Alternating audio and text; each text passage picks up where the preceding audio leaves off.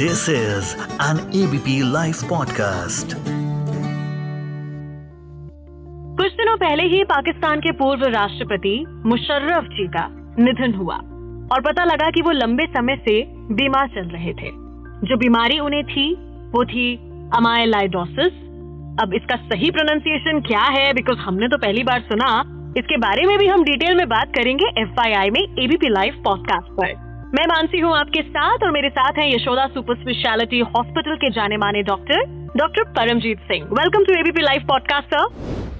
Thank you so much Mansi ji, thank you for having me. जी, सबसे पहले तो हम ये जानेंगे इसको बोलते क्या है, आप पहले यही बता दीजिए। कई लोग तो इसकी लंबी स्पेलिंग और इतनी कॉम्प्लिकेटेड वर्ड सुनकर प्रोनाउंस ही नहीं कर पा रहे। अमाइलॉइडोसिस। Amyloidosis, okay. तो ये है क्या? कहीं सुनने में आया है कि ये काफी रेयर बीमारी है, क्या ये सच है? जी, ये बहुत सी बहुत ही रेयर बीमारी है और ये एक प्रोटीन है जिसको हम अमाइलॉइड कहते हैं। तो बेसिकली एक अमाइलॉइड नाम का प्रोटीन आपके शरीर में कुछ ऑर्गन्स में अगर जमा होने लग जाता है तो वो प्रोटीन जमा होने की वजह से एक हद तक जमा होने के बाद उस ऑर्गन के फंक्शन में प्रॉब्लम आने लग जाती है। Okay. तो ये जेनेटिकली भी थोड़ा बहुत उसमें फैक्टर होता है, लेकिन ये एक बहुत रेयर डिजीज है, ऐसा नहीं कि सभी को होती है या किसी एक से दूसरे को फैल सकती है। अमाइलॉइड प्रोटीन, इसीलिए इसका नाम अमाइलॉइडोसिस है। हम्म, तो ये अमाइलॉइडोसिस क्या भारत में इसके मरीज देखने को मिलते हैं?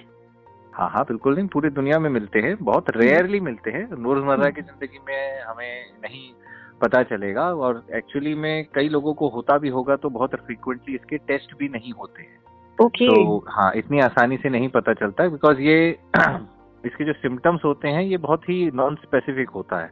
जी आ, हाँ जी, क्योंकि बेसिकली आपके ऑर्गन्स में जैसे heart, kidney, liver, spleen, brain, digestive tract, इनमें ये अमाइलॉइड के प्रोटीन्स जमा होते हैं and over a period of time proteins बढ़ते रहता है बढ़ता रहता है बढ़ता रहता है तब जाके ऑर्गन्स अपने जो काम है अच्छे से नहीं कर पाते, चाहे heart, kidney, liver, spleen, nervous system या ये हो, तो उनके वजह से काम नहीं करने की वजह से सिम्टम्स आते हैं। और सिम्टम बड़े सिंपल से होते हैं, थकान होना, सांस थोड़ा फूलना, हाथ पैर में स्वेलिंग होनी, पेट में अगर इंटेस्टाइन में इशू आ तो डायरिया होना, कॉन्स्टिपेशन होना, कभी कभी ब्लीडिंग आना स्टूल्स में, या कभी अगर ये स्किन में हो रहा है तो स्किन चेंजेस हो रहे हैं, इजीली ब्रूजिंग हो रही है, पर्पल पैच आ रहा है, ऐसी चीजें हो सकती है।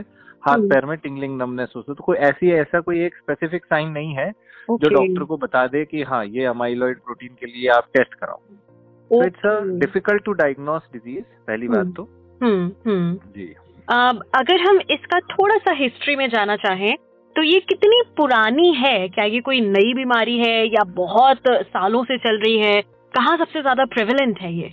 टेक्निकली तो ये बहुत पुरानी बीमारी कह लीजिए आप, बिकॉज अमाइलॉइडोसिस जो है ये एक प्रोटीन, ये कहाँ से एक्चुअली आया, किधर से, कोई सोर्स क्या था, ऐसा कुछ नहीं पता चला। एक्चुअली एक तरीके का प्रोटीन मिलता रहा कई सारी बीमारियों में और इसका एपिडेमियोलॉजिकली फिर उन्होंने उसको एक नाम दिया कि चलो ये इसका नाम अमाइलॉइड प्रोटीन है। और सिस्टमिकली कई बार ये प्रोटीन अगर जमा होता रहता है तो अच्छे खासे होता है और मेनली कह लीजिए ओल्ड एज में ज्यादातर ज्यादातर इसके सिम्टम्स पकड़ में आते हैं। तो पचपन साठ साल की उम्र में ज्यादा होता है और मेल्स में मेल्स में ये ज्यादा कॉमन है एज कम्पेयर टू फीमेल्स। और काफी, और ये क्योंकि क्या है ये डायग्नोस करने के लिए मुश्किल है, तो डेवलप्ड कंट्रीज में ये ज्यादा डायग्नोस हो पाता है, जहाँ पर जो बायोप्सी जैसे सीरियस टेस्ट जो है थोड़ा आसानी से होते हैं।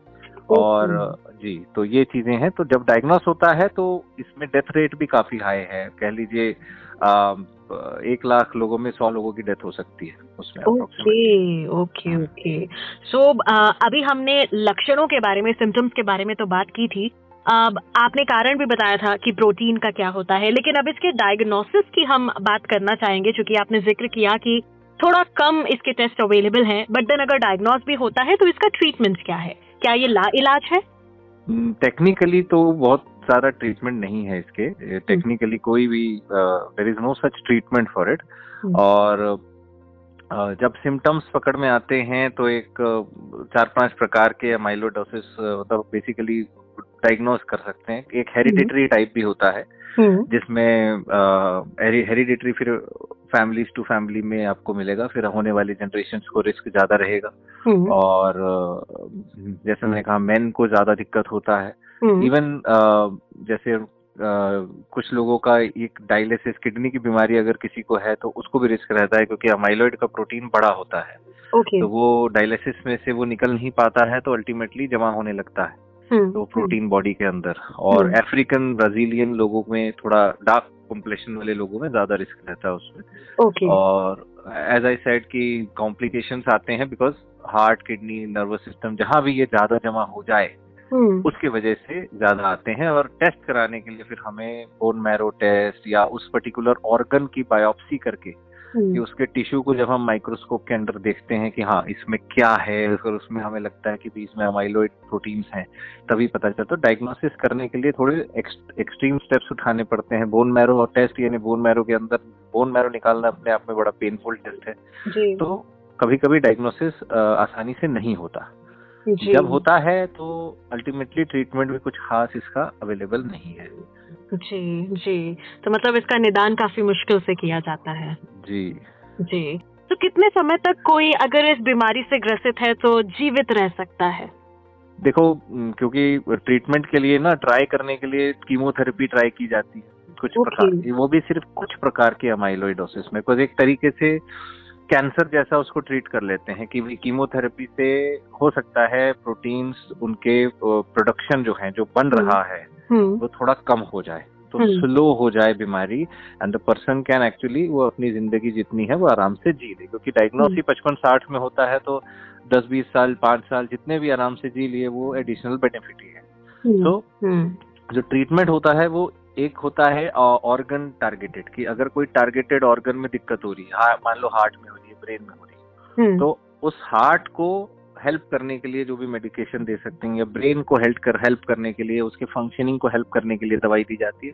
और एक तरफ कीमोथेरेपी की जा सकती है कि हाँ अमाइलॉइड जो है वो प्रोटीन को और ज्यादा मल्टीप्लाई होना, मल्टीप्लाई भी नहीं कहते, बनने में, क्योंकि वो एबनॉर्मल सेल्स ही एक तरीके से प्रोटीन्स जैसे एक्ट करते हैं, तो वो उनको बनने से रोकने के लिए कीमोथेरेपी यूज की जा सकती है, करते हैं, बट उससे भी बहुत ज्यादा ऐसा नहीं कि बीमारी खत्म हो जाएगी, वो कहते हैं स्लो डाउन कर सकते हैं बस। जी जी आ, अगर इसके गंभीरता पे अगर हम बात करें, क्या ये बीमारी गंभीर है? बहुत स्लो डिजीज है और आगे चल के गंभीर रूप धारण कर ही लेती है। तो हाँ, एक धीरे धीरे जिस पेशेंट में डायग्नोस हो गया कि इसको एमाइलोइडोसिस है, depending upon case to case basis, हर एक में नहीं कह सकते किसमें जल्दी बीमारी इफेक्ट करेगी, किसकी लेट करेगी, और मगर ये डेफिनेटली गंभीर रूप आगे चल के ले लेती है। स्लोली स्लोली आपके दिक्कतें जो है सिम्टम्स आने शुरू हो जाते हैं और उस सिम्टम से अल्टीमेटली हार्ट, ब्रेन, किसी मेजर ऑर्गन का एबनॉर्मलिटी होके जान का खतरा रहता है। जी, क्या इस बीमारी को ठीक करने की दिशा में रिसर्च वर्क काफी चल रहा है या नहीं? नहीं नहीं रिसर्च वर्क तो बिल्कुल चल रहे हैं और इम्यूनोथेरेपी का भी यूज किया जा रहा है, कई जगह पे स्टेरॉइड्स का भी यूज किया जा रहा है और कुछ और बेनिफिट्स, स्टेम सेल ट्रांसप्लांट के बारे में भी रिसर्च हो रहा है, मगर ये सारे रिसर्च अभी hundred percent case to case basis पे ही दिए जा पाते हैं। कुछ मोनोक्लोनल एंटीबॉडीज पे रिसर्च हो रहा है कि भाई ये अमाइलॉइड्स के जो फिब्रिल्स हैं मे बी उसको रिमूव कर सकें एंटीबॉडीज जाके, बट अभी इतने ज्यादा सक्सेसफुल रिसर्चेस नहीं है, आगे चल के हो सकता है आ जाए, बट वी हैव होप। जी जी आज जो हमने टॉपिक लिया है लोगों की अवेयरनेस के लिए, पहले तो मैंने सोचा था इसके मिथ के ऊपर बात करूँ, बट आपसे बात करके मुझे लगा कि पहले अभी लोगों को अवेयरनेस ही नहीं होगी, तो आई गेस मिथ तो यहाँ पर आते ही नहीं है। तो आपसे जानना चाहूंगी इस टॉपिक पर और कोई जानकारी जो हमने कवर नहीं की और लोगों के लिए जानना जरूरी है जो आप बताना चाहें।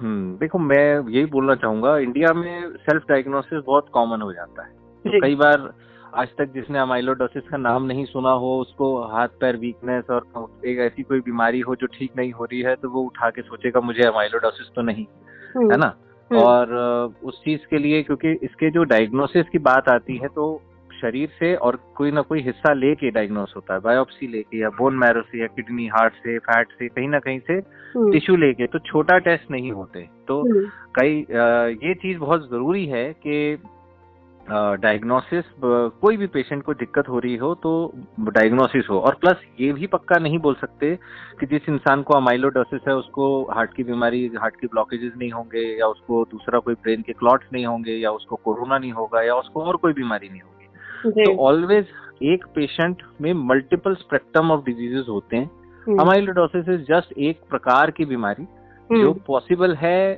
एक मेल्स में पचास साठ की उम्र के बाद डायग्नोस हो पाए, अगर कोई और रीजन नहीं मिल रहा है तो। लेकिन जो मोस्ट कॉमन रीजन है उसको पहले देखना चाहिए, ना कि एक्स्ट्रा ऑर्डिनरी स्टेप्स उठा के। कि अगर कोई पेशेंट को सिर्फ डायग्नोस करने के लिए बायोप्सी ले रहे हैं, उसकी वजह से कोई इन्फेक्शन हो रहा है तो वो भी सही नहीं।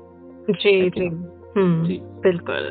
Thank you so much doctor Paramjit Singh हमारे साथ जुड़ने के लिए एबीपी लाइव पॉडकास्ट पर। Thank you, thank you Mansi.